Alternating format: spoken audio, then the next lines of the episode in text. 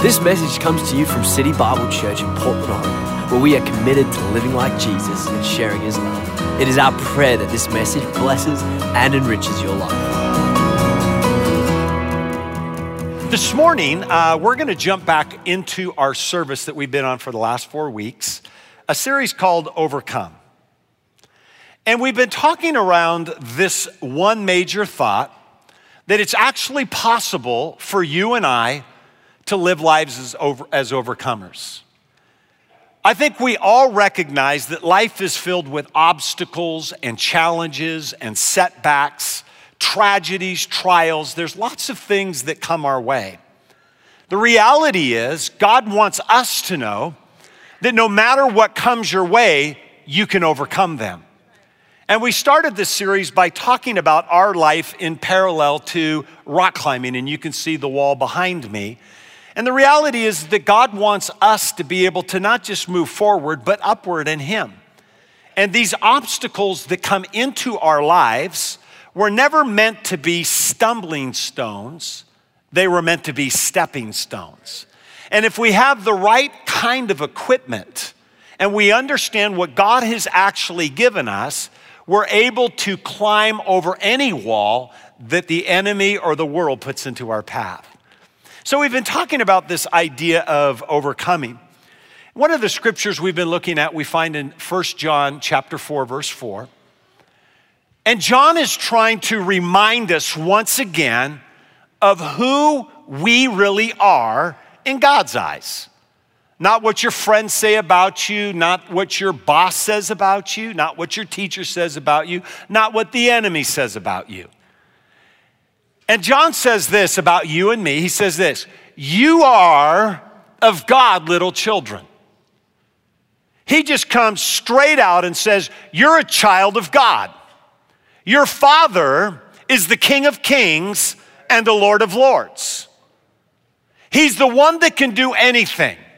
He's the one that has given you everything and anything that you need to overcome your obstacles, he's saying they are at your disposal. Why? Because you're one of my children. And he goes on and he says, and you, speaking of every single one of us, just, just stop for a moment and think about your challenges. He says, you have overcome them. Why? Because of Jesus in us. He says, because greater is he that is in you than he that is in the world. It's one of those things we have to just put right in front of us daily because there is an onslaught of challenges that we face on a daily basis. We have to remind ourselves He has given us the lawful right to enforce authority over the enemy. He's given that to us. Despite how you feel, the reality is you can overcome. And we've been looking at this one statement. Hopefully, you've written this down. Hopefully, it's become something that you're praying through regularly. It's our overcomer statement, and it simply says this Because Christ lives in me, I can overcome everything and anything that comes my way. It's a nice statement, but do you actually believe it? Do you actually look at your world and your life and say, you know what? I'm an overcomer. When God put that label on you, He actually looks down upon your life and He sees you as one who prevails. He sees you, as it says in Romans 8, that you are more than a conqueror in Christ Jesus. He looks at your life as it says in Philippians 4:13 that you can do all things through Christ Jesus that strengthens you. These are statements that come straight from his heart to you to say, this is who you are. You're more than a conqueror. Greater is He that is in you. You can do all things through Christ Jesus that strengthens you. And we've got to grab a hold of those and say, okay, wait, I'm a victor, I'm not a victim. I can overcome these things that come my way. It doesn't mean that they're easy. It doesn't mean that you're always happy, but the reality is is that you'll get through them, you'll get over them, you'll get around them. God is in the business of helping us understand we can be overcomers in everything that comes our way. So this morning, um, we're going to take another step in our journey. And over the last four weeks, we're trying to talk about practical things that stumble us. We've talked about breaking bad habits or overcoming bad habits. Hopefully, you're not doing those things anymore. Uh, we talked about overcoming stress. We've talked about overcoming fear, anxiousness.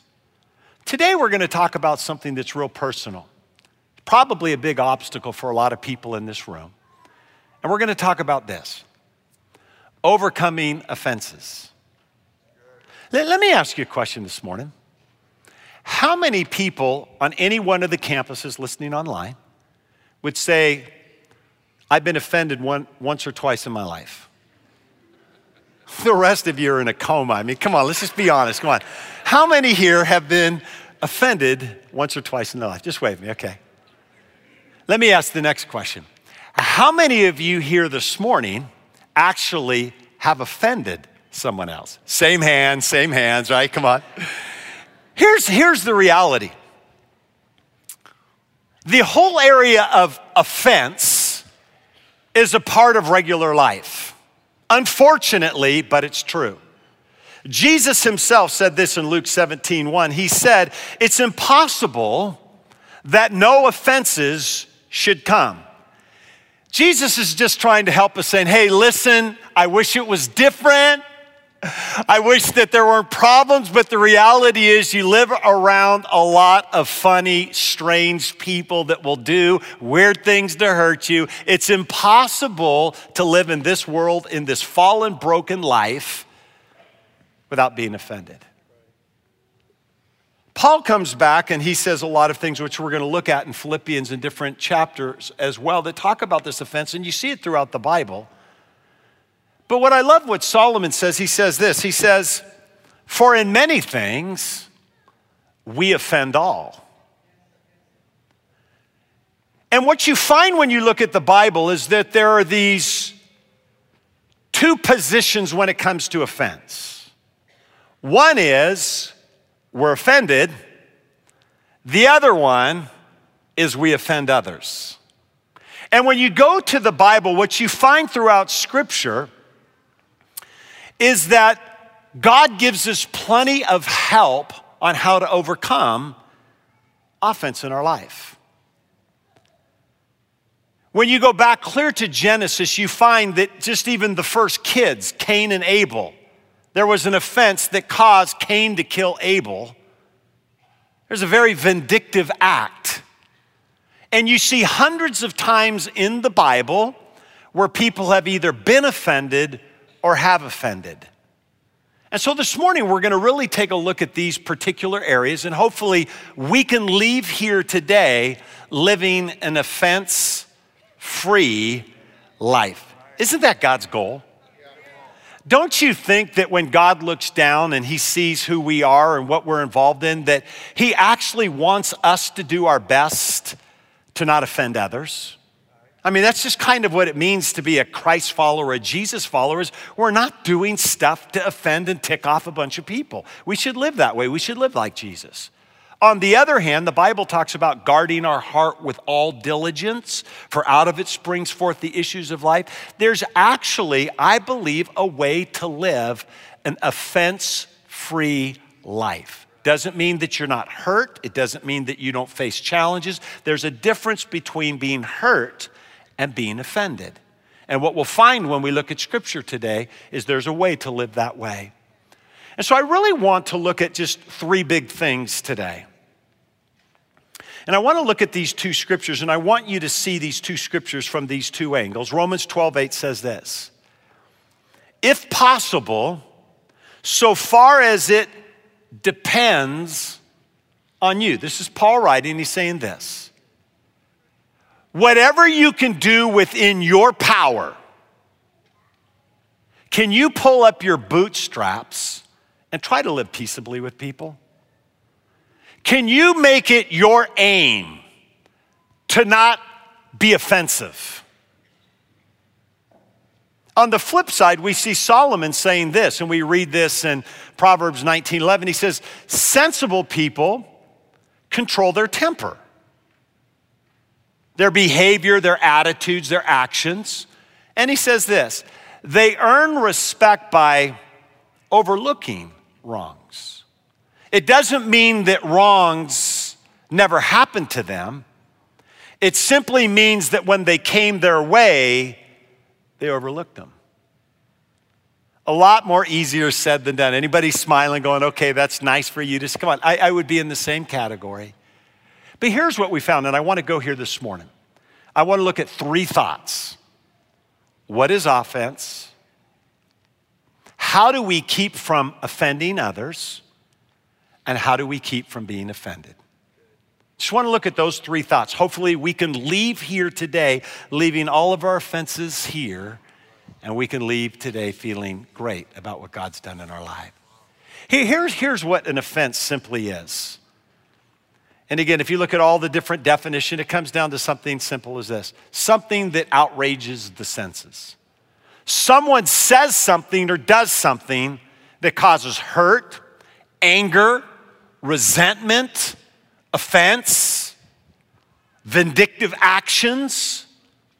Something happens to you that begins to enrage you.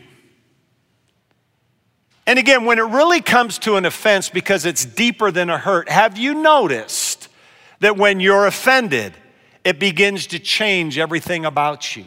It begins to consume you. It changes your personality, your mood. You begin to dwell on it and think about it, and you're wanting to put something in their Kool-Aid. I mean, something, something just begins to happen inside where you just can't seem to get it out of you, and you get stuck. When you go back and you look in the Old Testament, you find that the word that's used over and over again to explain offense is actually a word that means stumbling block. It means that you actually do something in order to cause another person to stumble or fall. It actually, it actually kind of means intentionally tripping someone. It's in your heart to cause them to stumble. When I was in first grade, there was this cute little, rather irritating young little girl named Bridget. Bridget had hair that was about four feet long, and she used to wear these monster uh, pigtails. And they, they, they kind of stuck up and they kind of looked like woo, woo. And she would run and they'd look like big wings, but she would use them to, to, to harass people. She'd always go like this. And whenever you get close, she's saying something, she'd just go like this, go, you just go, you know. And this, this one day in particular, again, just to kind of illustrate this idea, Bridget was running from the front of the classroom in her desk, running in between the desks, and she's going like this to hit all of us guys. And I just thought I would just help her by just simply at the last minute going, ha, and put my foot out. And she goes over, lands on her little nose, and starts crying. And I learned what it meant to uh, go to the principal's office. This is the first time, uh, first of many times, obviously, where I had to visit the principal's office where I learned what a mahogany paddle on my rear end felt like. They used to do that in the olden days. And uh, I got spanked. That's what that word means. Is there something in you where you just go, you offend, you cause someone to stumble. In the New Testament, there's this word that shows up over and over again. It's, it's the Greek word scandalon, and it simply means snare, trap, like a bird's trap. You do something that imprisons someone, that captures someone. It's like a noose. You, you stop them in their tracks. And that's exactly what this word means is that we either do things to people or they do things to us that cause us to stumble, to fall. We look at what's happening in our nation right now, the, the, the division that's happening. You hear what's happening on the TV screens and debates. You see what's going on right now with all of the moral challenges. And we have a country that lives with this attitude or spirit of offense. And I don't think it should be that way. And so we're going to talk about these two areas today. Again, either we're offended, there's really only two types. There's hundreds of ways you can be offended, but really the two types we're going to talk about is either we're offended or we offend others. And so let's drill down and, and let, me, let me start first of all by talking about this one area. Let's talk about us and things that we do that could actually offend others. Is it okay if we pick on ourselves first of all? And let's talk about some things that maybe we do often that cause offense, because I believe, first and foremost, we should take personal responsibility to live in peace the best we can with all those around us. That is part of being a Christian. So we want to talk about that. And there's really a couple things that I think we should be mindful of that will help us not to be so offensive. The first one is this is our tongue. The most common way that you and I offend others is by what we say. We don't think of words as powerful weapons, but they're really like poisonous darts. Do you remember maybe a word that was spoken to you possibly years ago by a parent? Maybe a parent that told you you'd never amount to anything? Maybe a teacher that said you're too stupid to learn. Maybe a spouse that said, I don't know why I married you. And what seemed to be just these temporary words seemed to be lodged very deep. Here is what James said about these kinds of words. And I think we should put these on ourselves. James chapter 3, verses 8 through 10. In the New Living Translation, he says this no one can tame the tongue. No one. He says, it is restless and evil and full of deadly poison. Isn't this encouraging? You're going, all right. You know, James just saying, you, you just got a potty mouth. It's kind of modern vernacular here. You just, you just got some issues. He says, listen, he goes, sometimes it praises our Lord and our Father and sometimes it curses those who've been made in the image of God. And he goes, This shouldn't be so. It's, it's amazing. He goes, How can a person come into a service like this, open up their heart and say, I love you, Lord, I worship you, Lord, and turn around in another moment and just slice someone to pieces? He says, It shouldn't be that way. Proverbs says this in verse uh, 18, verse 21. It says, Words kill and words give life. They're either poison or fruit. And the writer of Proverbs says this You choose.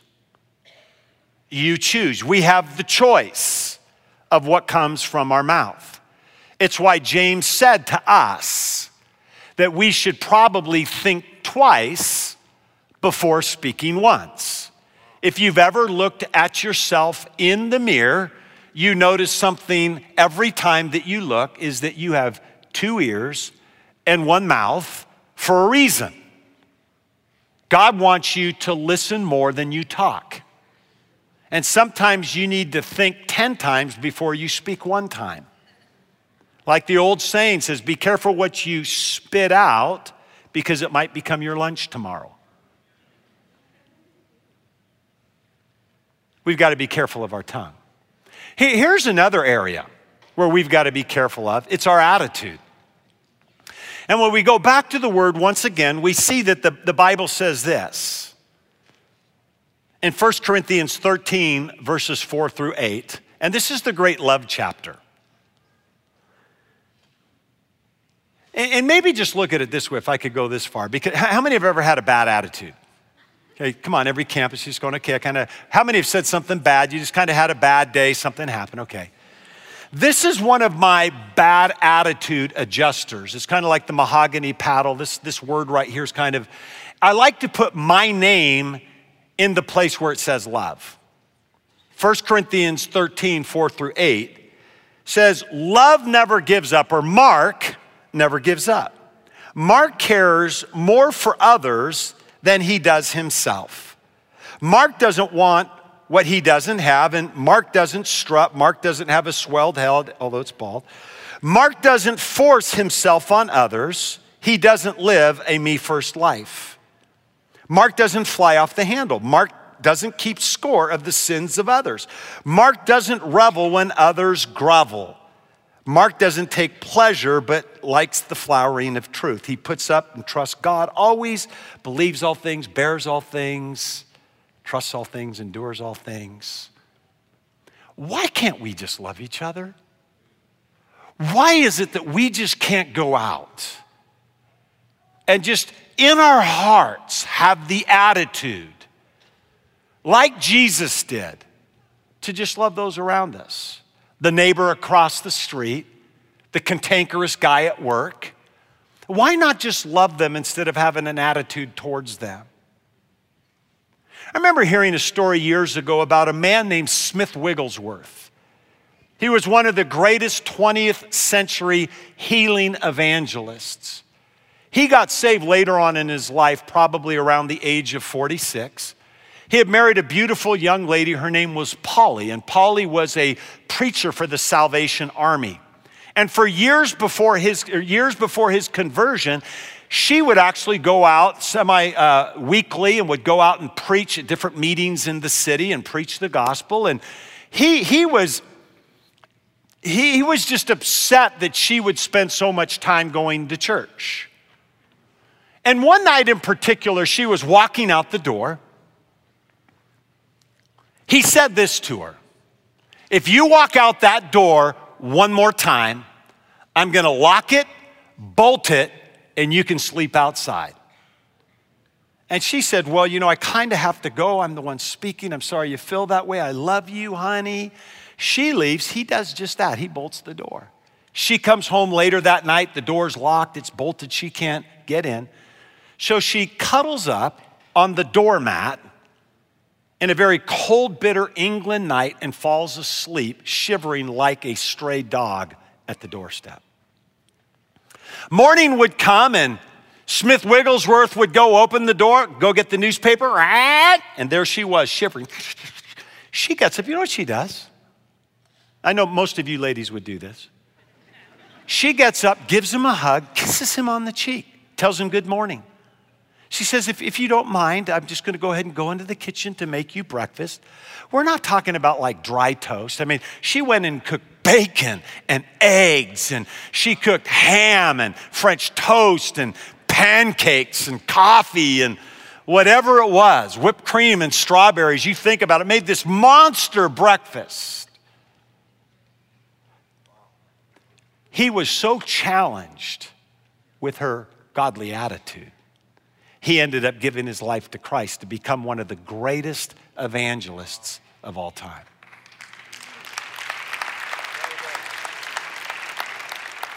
Listen, bad things happened to her, but she made the choice, saying that she was responsible for her own attitude, not for anyone else our tongue, our attitude. How about this one? How about our actions? This is another area. Paul says something that, that, that we really need to hear in a 21st century church. 1 Corinthians 8:13, he says, So if I if what I eat causes another believer to sin, I will never eat meat again as long as I live. For I don't want to cause another believer to here's the word stumble, to be offended. He's saying this I have every right to eat meat. It's my right. Doesn't it sound like America today? I, I, I have my right. I'm a free person. Why are you going to tell me what I can do with my life, my money, my body? What right do you have to tell me who I marry, who I don't marry? What right do you, right? And so we live in this narcissistic culture that somehow, someway says, I have my rights, and you don't have any business telling me what I can do. Welcome to America. This is what Paul's saying. I care more about other person and their rights than my own. And if I'm gonna do something that will cause them to turn from God, cause them to be offended, cause them to sin, I would rather simply eat tofu the rest of my life than powering down a big old New York steak. Wow. Come on, is that challenging a little bit? He's saying, listen, your actions have an effect on people's life. Same thing with our selfishness. Is that we can simply just be selfish. Somehow we think that the world revolves around us and we get pushy, we get an attitude, start thinking in a different way somehow that you deserve that seat or that place in line or cut someone off in the parking lot to take that parking spot. And I mean, we, we just, we just live in this world of self absorption. And we don't even know the impact on the lives all around. Our wives, our children. Yeah, get over here and down. Really?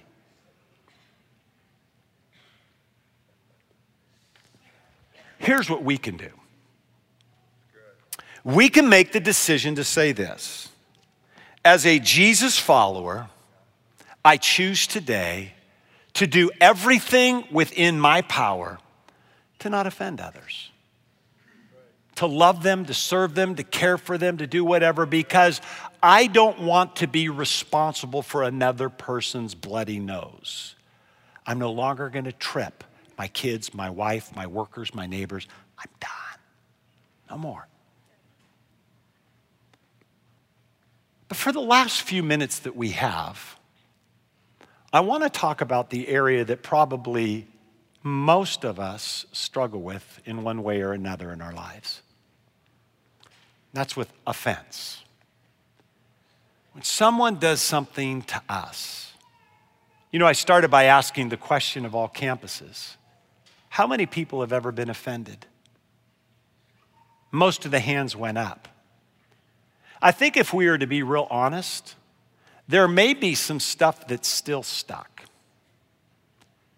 Maybe you've pushed it off, maybe you've buried it, maybe you've tried to pray through it, but it seems to always keep coming up again.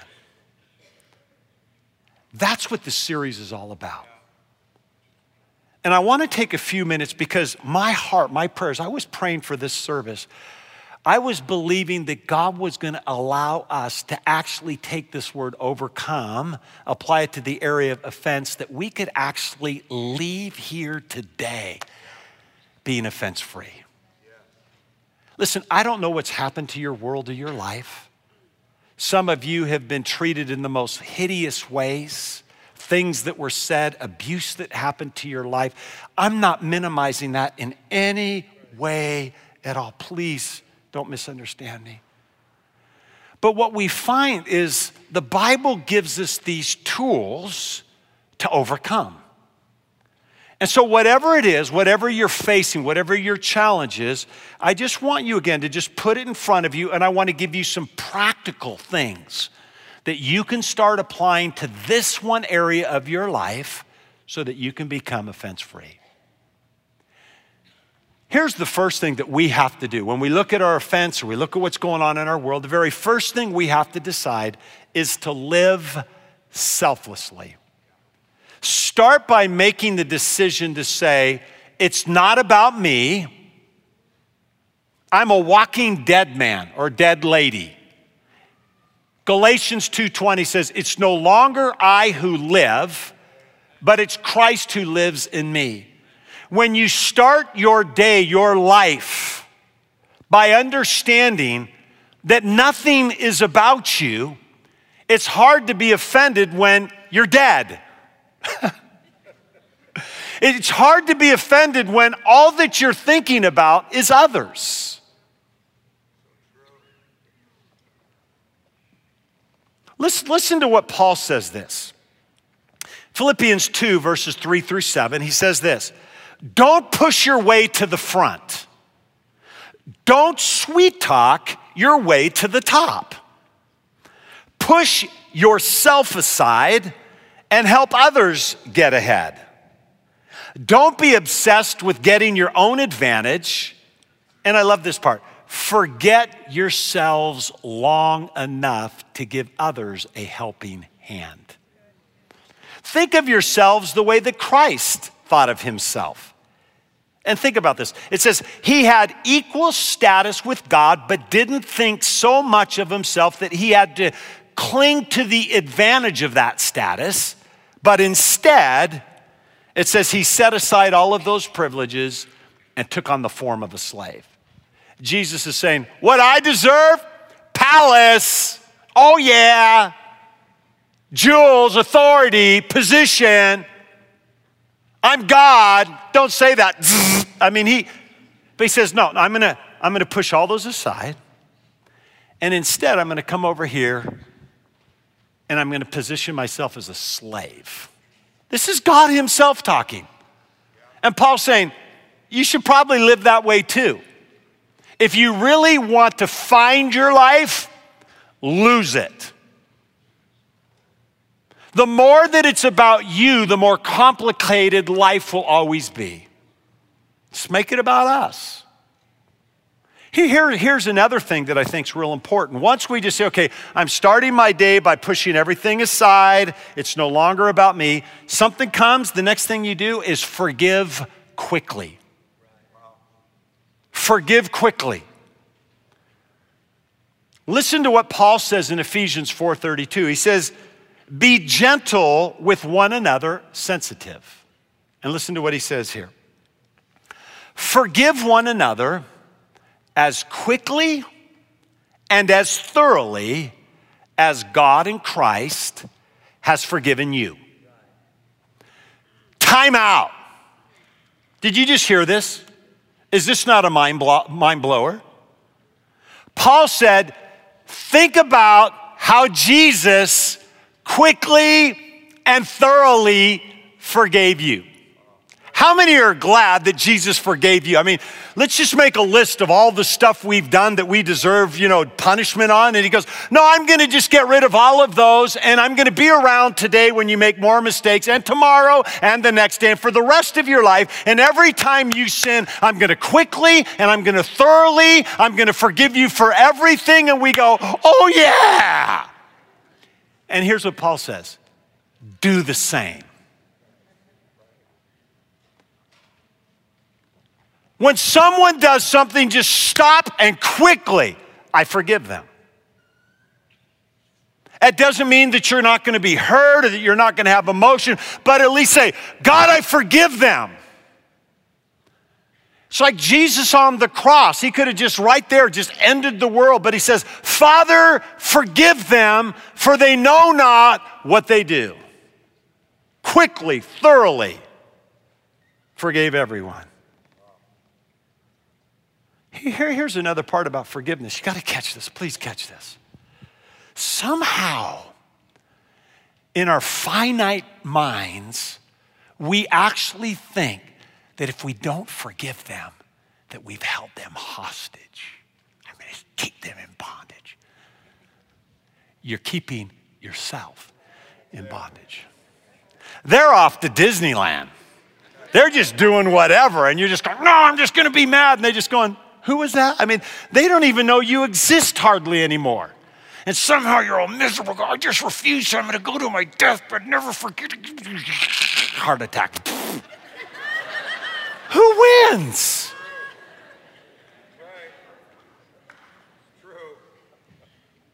You don't. It's as much for you as it is for them. It's like this lady, she went to this Reinhard Bonnke crusade in Africa. She was married to a Zulu tribe chief. She came home so excited about this freedom and told her husband about this wonderful conversion that just took place. He beat her to a pulp, and as she laid on the ground in her own blood, he says to her, Now tell me what your Jesus is gonna do for you now. And she looks up and says, He can still help me to forgive you right now. Now, there's a choice. But she refused to allow the calories that it takes to have any other thought of offense. It's pretty hard, isn't it? Come on, be honest. It'll help you. Here's another one behave biblically. Jesus wanted us to understand that if, if something happens and you're offended, Matthew 18, verse 21 and 22, he says this If someone offends you, go to them. Oh, I can never do that. Now, again, I understand there's extenuating circumstances maybe to where this wouldn't work. You see it sometimes in court cases where even someone, and I just, the, the, the, the youth pastor whose wife was just murdered, he went out of his way to make sure that he could contact the murderer to look in his eyes and say, I just want to let you know, I forgive you. Wow.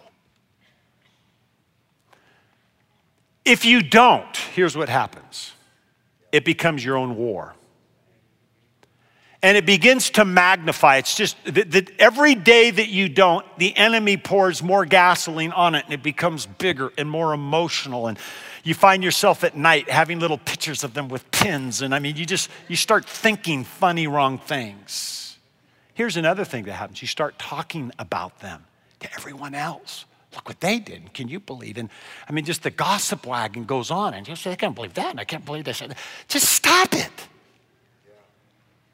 There's something that happens when you go, here, here's what I found a couple times where I've had to do this in my life. A lot of times you talk to them and go, I'm so sorry, I, I didn't even mean it that way. And all of a sudden you, you've, you've put together World War III in your mind only to find out that they weren't even thinking that. remember walking up the uh, main aisle here one time, and this lady, I saw her and we were talking. I never really said hi because I was in the middle of a conversation with the marriage falling apart. And later on, she would tell me three years later that she was offended that I didn't say hi. And I'm just going, whoa, you know, I love you, but this was like a thing over here going on. She goes, I wish you would have told me. I said, I wish you would have told me. I love you, right? So, but a lot of times it's not what you think. Here, here's another one. Is this helping at all? We're going to do some of these things. Come on. How about this one? Pray promptly, get God involved from the start. Jesus said to pray for those who persecute you, Matthew 5. Those that harass you, when you pray for someone, a couple things happen. No, no longer is the enemy involved, where you can actually get your eyes on him and actually get God involved. And the more that you talk to God, the less that you're focused on this. Healing comes this way, but maybe God can actually do something that way, and healing their hearts as well. God wants them restored as much as He wants you restored. We need to make sure that we do that. Here's another one don't be revengeful. Paul said this in Romans 12. He said, Never pay back evil for more evil. Never. Why? Is it just creates more challenges. Talk to the Hatfields and the McCoys. There are these two little boys that were playing after dinner one particular evening, and Harry and James, and Harry took a stick and he whacked James with the stick, and James started crying, ran downstairs, told his mom, and his. Anybody have kids ever do something like that? Okay, that's good. So mom brings the kids together and says, "Okay, guys, we're gonna we need to solve this. Harry, please tell James you're sorry." He goes, "I'm sorry," and said, "Okay, James, you you need to to let Harry know that you've forgiven him." And he, he's crying a little bit and he kind of sniffles and goes, Well, okay. he goes, I'll, I'll forgive him tonight, but if I'm still alive in the morning when I wake up, I'm going to get you. and kind of, kind of conditional forgiveness. This is what God says Vengeance is mine, says the Lord. He keeps the books. You're not the judge. The Bible says, judge not lest you be judged. I just like, whoa, you know, if I look at my list over here, I'm going, whoa, hey, forgive you. I forgive everybody, man. And behold to that list, right? I know your list is less than mine, but, but, but, but I want to finish with this if I could have the band to the platform on all the campuses. Just settle in here for just the last, last minute or two here. Give it to God and walk away. Think about whatever you're facing. Just, just, just listen to me right here. Whatever you're facing, no matter how difficult, no matter how painful, no matter how hurtful it is, your best option give it to God, walk away. Just walk away. Throughout the Bible, you see these scriptures show up. The battle is the Lord's. Never lost a battle, by the way. Exodus 14 14. The Lord will fight for you. Your job is just be still. Just give it to Him. Walk away.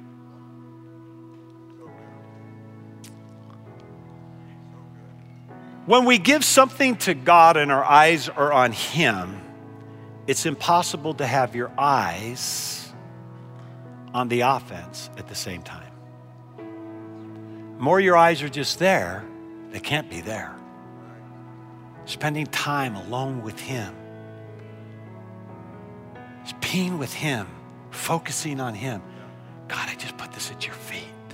Your yoke is easy, your burden is light.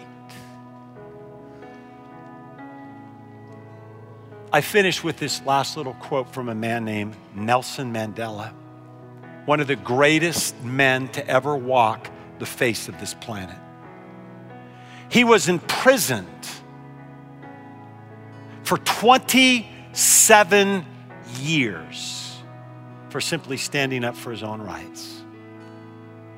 He would be released at age 80 to become the first democratic president of South Africa and he went on to say this, and I want you to catch this.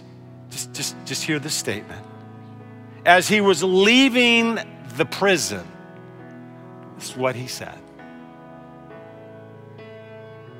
As I walked out the door towards the gate that would lead to my freedom, I knew if I didn't leave my offense, my bitterness, or any hatred behind, I would still be in prison. And he makes the statement. So, gave it to God, and I walked away. 27 years. It's yours, God. Just walking away, giving it to you. And you watched his speeches and you watched his manner. He was a a free man simply because he made a choice to say this I'm going to overcome. It's in my court. It's up to me. No one can do this for me. Even God Himself can't do it for you. You have to do it for you.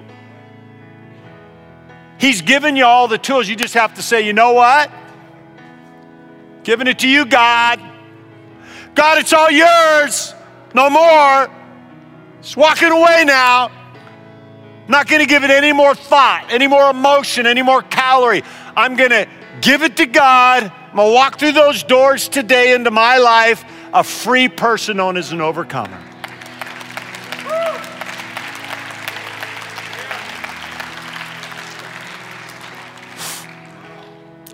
I just, I just know there's so many people on every campus that have literally been haunted by the emotion and the pain of an offense. Can we believe God for a miracle in your life, in our lives today? That maybe the very presence of God will fall upon you, and once and for all, you just go,